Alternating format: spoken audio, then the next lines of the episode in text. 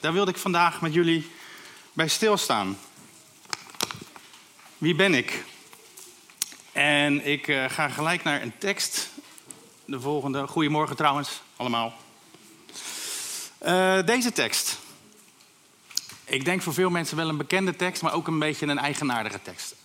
Daarom, als iemand in Christus is, is hij een nieuwe schepping. Het oude is voorbij gegaan. Zie, alles is nieuw geworden. Daarom, als iemand in Christus is, is hij een nieuwe schepping.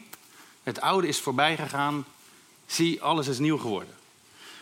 Dit is zo'n tekst die we waarschijnlijk allemaal wel een keer gelezen hebben. Uh, als we door Korinthe lezen. Uh,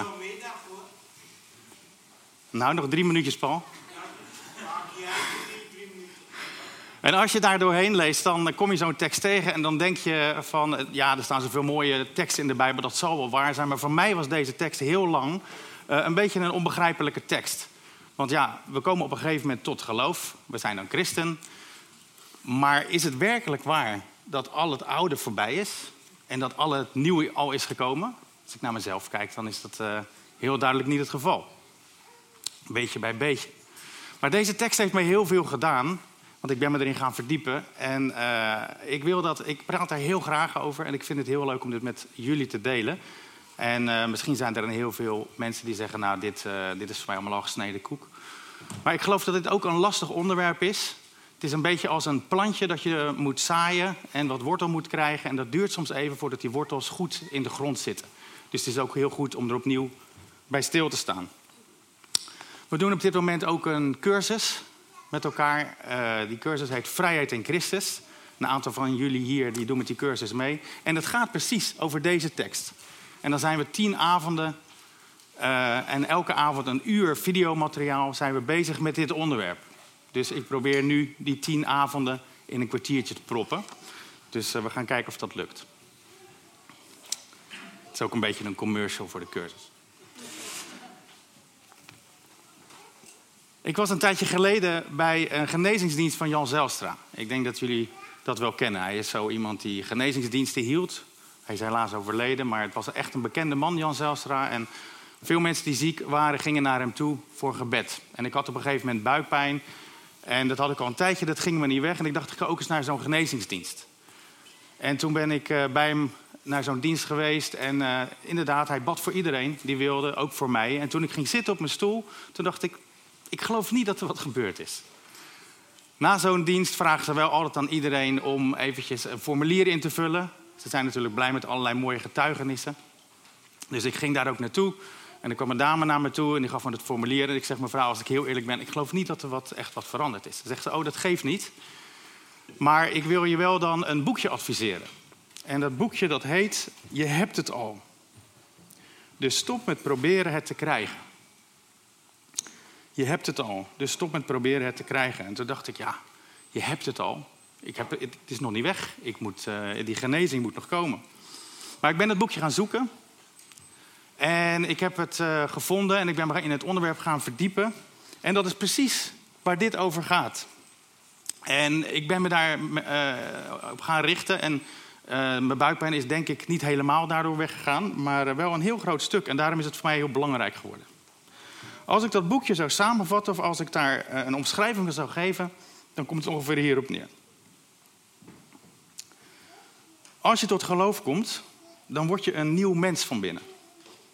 Dan word je precies zoals je zult zijn in de hemel, of misschien beter gezegd, wie je zult zijn straks op de nieuwe aarde.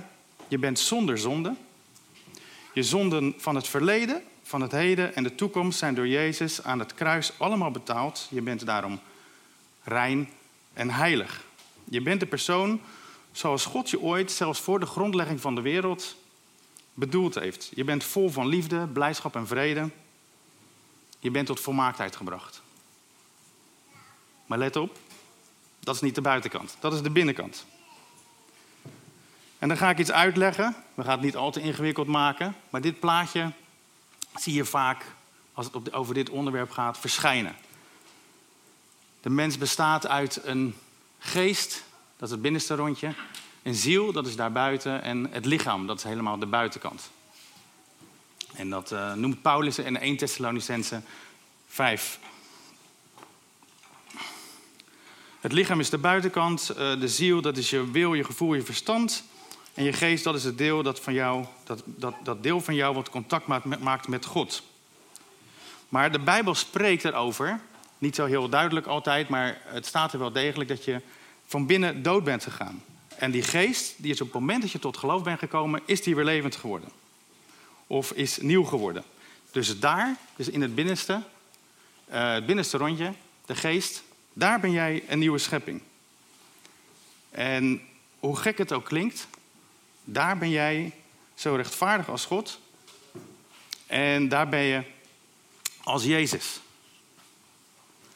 En door het vernieuwen van ons denken, legt Paulus uit, door het vernieuwen van ons denken, dus door je steeds meer te gaan zien wie je van binnen bent, wat God, zoals God je herschapen heeft, die nieuwe schepping, door steeds meer te gaan zien wie je van binnen bent, zul je merken dat je vanzelf, zonder dat het heel veel moeite kost, veranderen aan de buitenkant.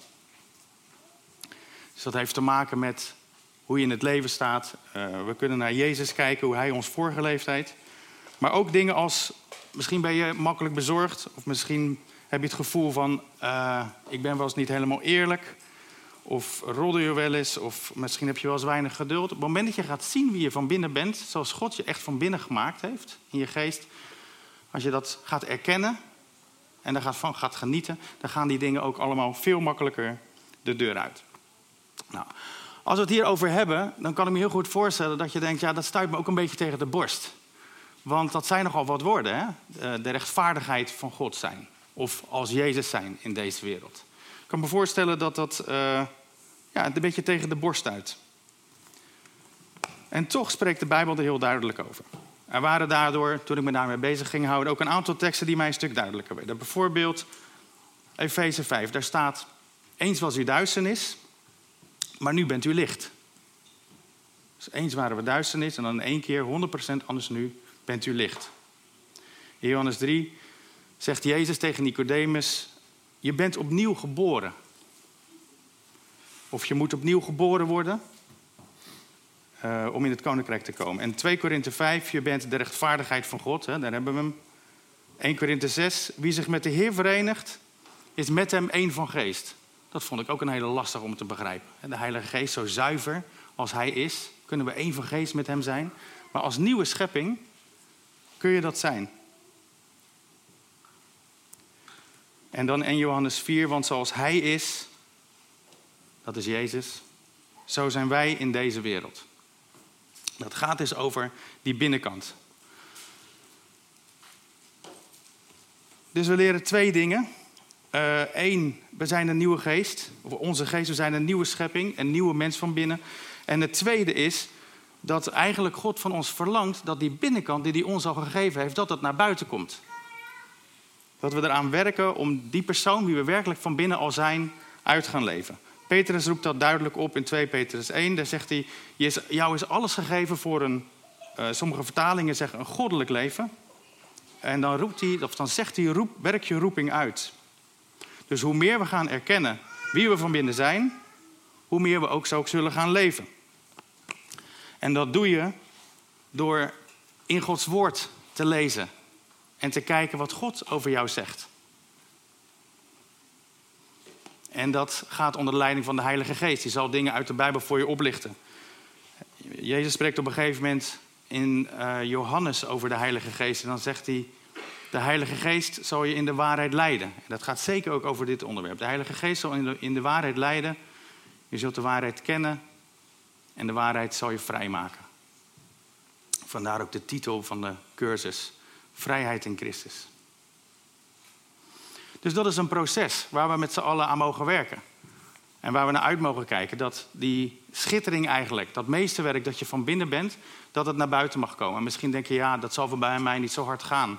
Ik uh, zal misschien maar een paar procent veranderen, misschien vijf, misschien tien. Maar er staat nog een mooie belofte in Gods woord ook. In 1 Johannes 3 zegt Johannes dat op het moment dat Jezus terugkomt en op het moment dat we Jezus zien, dan zullen we helemaal zijn zoals Hij is. Dus dan valt alles wat er nog aan ons gesleuteld zou moeten, valt in één keer van ons af. En dan zijn we mensen die niet meer de neiging hebben om te zondigen. En zijn we vol van liefde, vol van vrede.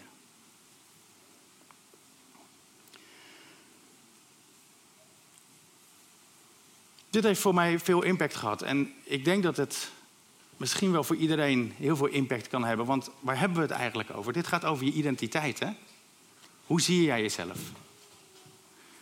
Zie jij jezelf zoals je naar jezelf kijkt? Zie jij jezelf zoals anderen over jou gesproken hebben? Je ouders misschien, of een leraar, of misschien je partner, of zelfs je kinderen.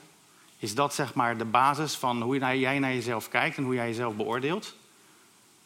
Of beoordeel jij je op wat God over jou zegt? Wat jouw ware identiteit is?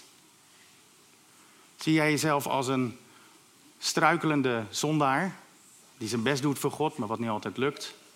Of zie jij jezelf als een heilige die volkomen vergeven is en die met God wandelt? Ook zoiets waar we makkelijk overheen lezen is dat wanneer de apostelen brieven schrijven, zoals Johannes of Paulus, dan schrijft hij nooit aan de gemeente van de struikelende christenen van Efeze. Hij, zegt daar, hij schrijft, daar, schrijft daar altijd aan de heiligen van Efeze. En dat is niet zomaar een mooi woord, dat is echt gemeend. Zo ziet hij de mensen in Efeze.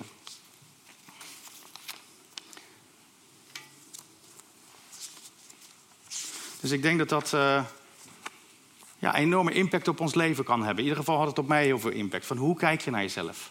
Wie ben ik nou echt? Zo is ook de titel van deze overdenking. Ik vind het zelf geweldig nieuws. Um, niet alleen van hoe je naar jezelf kunt kijken en hoe schitterend je, je, je van binnen bent en hoe je jezelf dus mag zien. Maar Paulus zegt in 2 Korinther 5 nog iets moois eigenlijk. En hij zegt, we beoordelen elkaar niet meer naar de maatstaven van deze wereld. Dus niet alleen de manier waarop je naar jezelf kijkt, maar ook naar de mensen in je omgeving. Uh, de mensen in je huisgroep, de mensen in je taakteam. Um, ook zij zijn van binnen een schittering. Ook zij zijn van binnen een meesterwerk. En we zijn in de gemeente bezig, al een heel tijdje, dat heb je vast wel gemerkt, om na te denken over wat relationeel discipelschap is. Als ik dat heel simpel en kort samenvat, dan is dat dat de dingen die God jou leert, waar jij enthousiast over bent, dat je een bepaalde intimiteit of vriendschap hebt met de mensen in je omgeving en dat je dat doorgeeft, zodat zij ook bemoedigd worden en daarvan leren. En dat zij dat ook bij jou doen. En zo groeien we met elkaar op in discipelschap. En op het moment dat je de ander ziet als een schittering, als een meesterwerk, dan verandert daar denk ik wel iets in, eh, in je motivatie en je verlangen om die persoon op te bouwen. Omdat je ziet waar het naartoe kan gaan, omdat je ziet wat God al in die persoon gelegd heeft. Dan kan ik me voorstellen dat je zegt, uh, waarom is dat nou eigenlijk zo? Waarom is het nou van binnen allemaal zo goed en aan de buitenkant nog niet? Had toch veel makkelijker geweest als God het zo had ingericht dat op het moment dat je tot geloof komt, dat je gelijk zoals Jezus bent. Dat had wel fijn geweest. Of het had zo kunnen zijn dat God had gezegd: uh, uh, Je mag je op mij richten en dan zal ik je dingen leren en dan zul je langzaam veranderen en dan word je wat moois. Maar ik denk dat beide extremen voor ons uh, niet het optimale hadden geweest. En ik denk dat het Gods echt enorme respect en liefde is dat hij het zo gedaan heeft zoals hij het nu omschreven heeft in zijn woord. Namelijk dat als wij direct als Jezus zouden zijn, dan zouden we eigenlijk geen vrije wil meer hebben. We hebben een vrije wil. We mogen er zelf voor kiezen om het koninkrijk van God binnen te komen. En op het moment dat we het koninkrijk binnen zijn, dan mogen we daar zelf kiezen hoe we willen leven. Dus we mogen die nieuwe mens die we van binnen, die werkelijke identiteit van ons, die mogen we uitleven. Maar we mogen ook voor andere dingen kiezen. We mogen ook als de wereld leven. God forceert ons niet. En we zijn geen robot. Aan de andere kant van het extreem, als God zou zeggen van ik maak je van binnen nog niet nieuw, maar als je meer naar mij luistert, met mij gaat leven, dan zul je steeds meer worden als Jezus.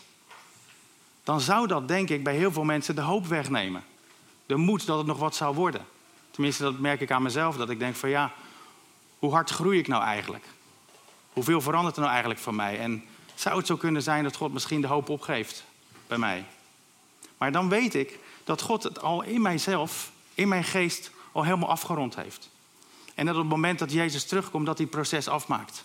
Onafhankelijk van hoe ik me gedragen heb en hoe goed ik mijn best gedaan heb en hoe ver ik gekomen ben. Dus dat geeft mij een enorme hoop.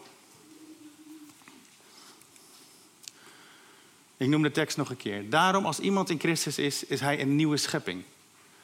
Het oude is voorbij gegaan, zie, alles is nieuw geworden. Nou zei ik net al eventjes, het is een beetje als een plantje hè, om jezelf zo te gaan zien. Het, het, uh, je kunt het misschien planten en je denkt van nou, het, klopt, het is goed, maar het heeft nog geen wortel. En uh, dat heeft verschillende redenen. Ik kan me voorstellen dat, dat je denkt van ja, ik heb zoveel als christen gefaald, zo goed doe ik het niet. Uh, is dit wel voor mij? Maar ik kan je garanderen, wat je ook gedaan hebt, het verandert niets aan wie je bent in Christus. Het verandert niets aan die nieuwe schepping die je bent. Ik kan me ook voorstellen dat je zegt: er is mij zoiets lelijks aangedaan. Ik heb de kracht niet meer en de moed niet meer dat het wat gaat worden. Maar ik kan je garanderen, ook wat jou overkomen is, verandert niets aan wie je bent in Christus. Het verandert niets aan de nieuwe schepping die je bent. En misschien heb je niet zoveel vertrouwen in jezelf. En denk je, ik ga misschien nog zoveel zondigen. Ook dat zal niks veranderen aan wie je bent in Christus. Wij zijn allemaal gered door ons geloof en niet door ons gedrag. Gelukkig maar. Een andere reden waarom, eh, waarom het lastig is om te grijpen, om hierin te leven, um, daar ga ik eventjes snel doorheen, is uh, dat we als mens gevallen zijn. De zondeval. Toen hebben we, komt uit de cursus, dan hebben we, daar hebben we waarde verloren. Adam en Eva die voelden zich schuldig, die voelden zich beschaamd. We hebben zekerheid verloren. Wie houdt nou eigenlijk echt van mij? Wie zorgt voor mij? En we hebben aanvaarding verloren. We weten dat we niet volmaakt zijn, verre van dat. En wie, um, wie aanvaardt ons nou eigenlijk helemaal precies zoals we zijn? En dat zie je in de maatschappij heel veel terug. En ik denk dat we dat uh, allemaal wel ervaren. Dat we wel eens denken, welke waarde heb ik nou eigenlijk? Hoe waardevol ben ik nou eigenlijk hier op aarde? Hoe waardevol was het dat ik er was? Of zekerheid, hoe zeker is het leven? Er kan zoveel gebeuren. Of aanvaarding, ben ik werkelijk geliefd? Ben ik werkelijk helemaal aanvaard? Ik denk dat dat allemaal vragen zijn die ons allemaal op zijn tijd wel eens bezighouden. Johannes die geeft drie, uh, we noemen dat wel copingmechanismen of antwoorden of manieren van de wereld om dat te vullen. Die leegte te vullen van je niet waardevol voelen, niet zeker voelen en niet aanvaard voelen. En hij noemt dat in de eerste plaats de begeerte van het vlees. Dan ga je die leegte zitten vullen met eten of met chocola of met koffie of met seks. De begeerte van de ogen, dan zie je dingen, dan zie je spullen en dan wil je ze hebben. Een nieuwe iPhone misschien, een nieuwe MacBook, een nieuwe Tesla, een nieuw huis of wat dan ook. Dan wil je het hebben en met het idee dat je dan zekerheid hebt, dat je dan aanvaard bent. En de derde die Johannes noemt is de hoogmoed van het leven. En dat wil zoveel zeggen van, kijk eens naar mij, de studie die ik heb gedaan en de baan die ik heb, het salaris wat ik heb en het gezin of het huis wat ik heb. Alsof dat jou gaat helpen om in een gevoel te komen dat je waardevol bent. Alle drie van deze mechanismes die werken niet. Ze werken soms tijdelijk. Maar uiteindelijk is het uh, zakje door het ijs. Het antwoord hierop is dat je jezelf mag gaan zien zoals God je ziet. Dat je die nieuwe schepping bent.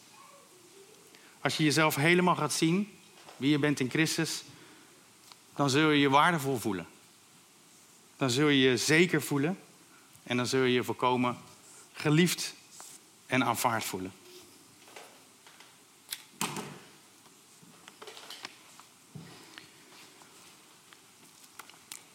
Ik ga een aantal teksten opnoemen.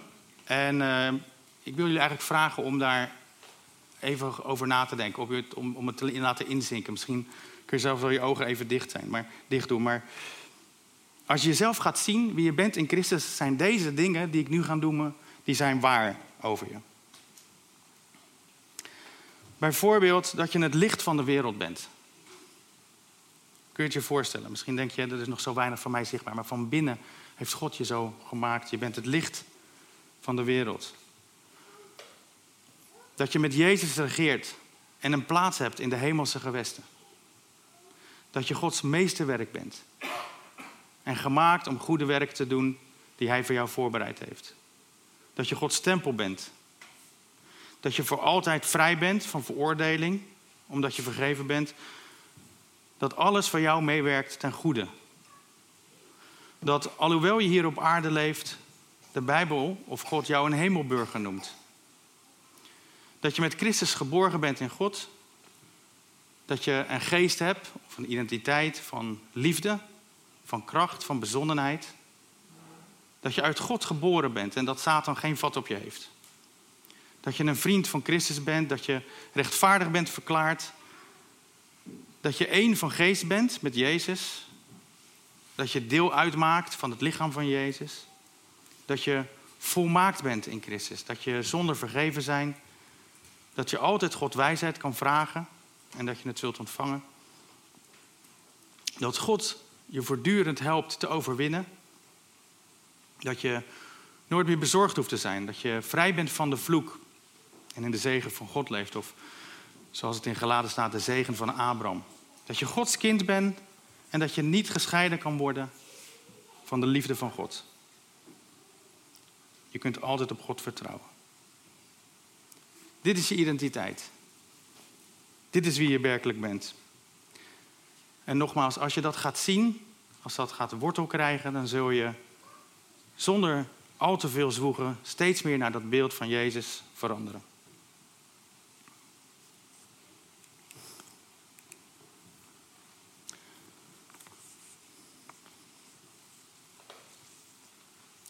Weet je, misschien is dit gewoon heel veel voor je. Misschien uh, hoor je dit voor het eerst en denk je van mensen, wat is dit nou? En dan raad ik je aan om hierover te bidden, om hier met mensen over te spreken, of misschien een keer een boek te lezen, of de cursus te komen doen natuurlijk. Ook is het goed uh, dat mensen voor je bidden. Als je twijfelt over de identiteit die je hebt, als je je niet waardevol voelt, als je je onzeker voelt, als je niet het idee hebt dat je geliefd bent. Maar na dit hele verhaal um, zou ik eigenlijk twee dingen aan je willen vragen. Twee takeaways, zou ik zeggen. In de eerste plaats, stop met jezelf te beoordelen op basis van je eigen mening. God ziet jou als vergeven. Je bent volledig geliefd. Je bent een nieuwe schepping. Je bent een meesterwerk van God. En zo mag je dus naar jezelf kijken. Dat is je ware identiteit.